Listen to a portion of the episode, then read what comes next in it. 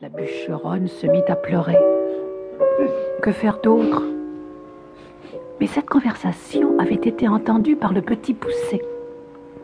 Il ne put dormir de la nuit. Il faut que je trouve un moyen pour sauver mes frères. Subitement, il eut une idée. Il se leva tôt le matin, sortit de la maison et remplit ses poches de petits cailloux blancs. Le lendemain, toute la famille partit dans la forêt.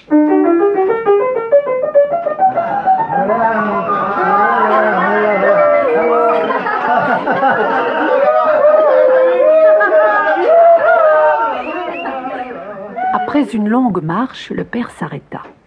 Mes enfants, je vais couper du bois. Et vous, vous ferez des fagots. Comme c'était amusant. Ils s'amusèrent si bien qu'ils ne se rendirent pas compte tout de suite que leurs parents les avaient abandonnés au beau milieu de la forêt. Mais à la tombée de la nuit, se voyant seuls, ils se mirent à pleurer. Ils se sentaient perdus. Ne craignez rien, mes frères, et suivez-moi. Je connais bien le chemin qui nous amènera à la maison. Il faut vous dire que le matin même, le petit poussé avait semé tout au long de la route des petits cailloux blancs.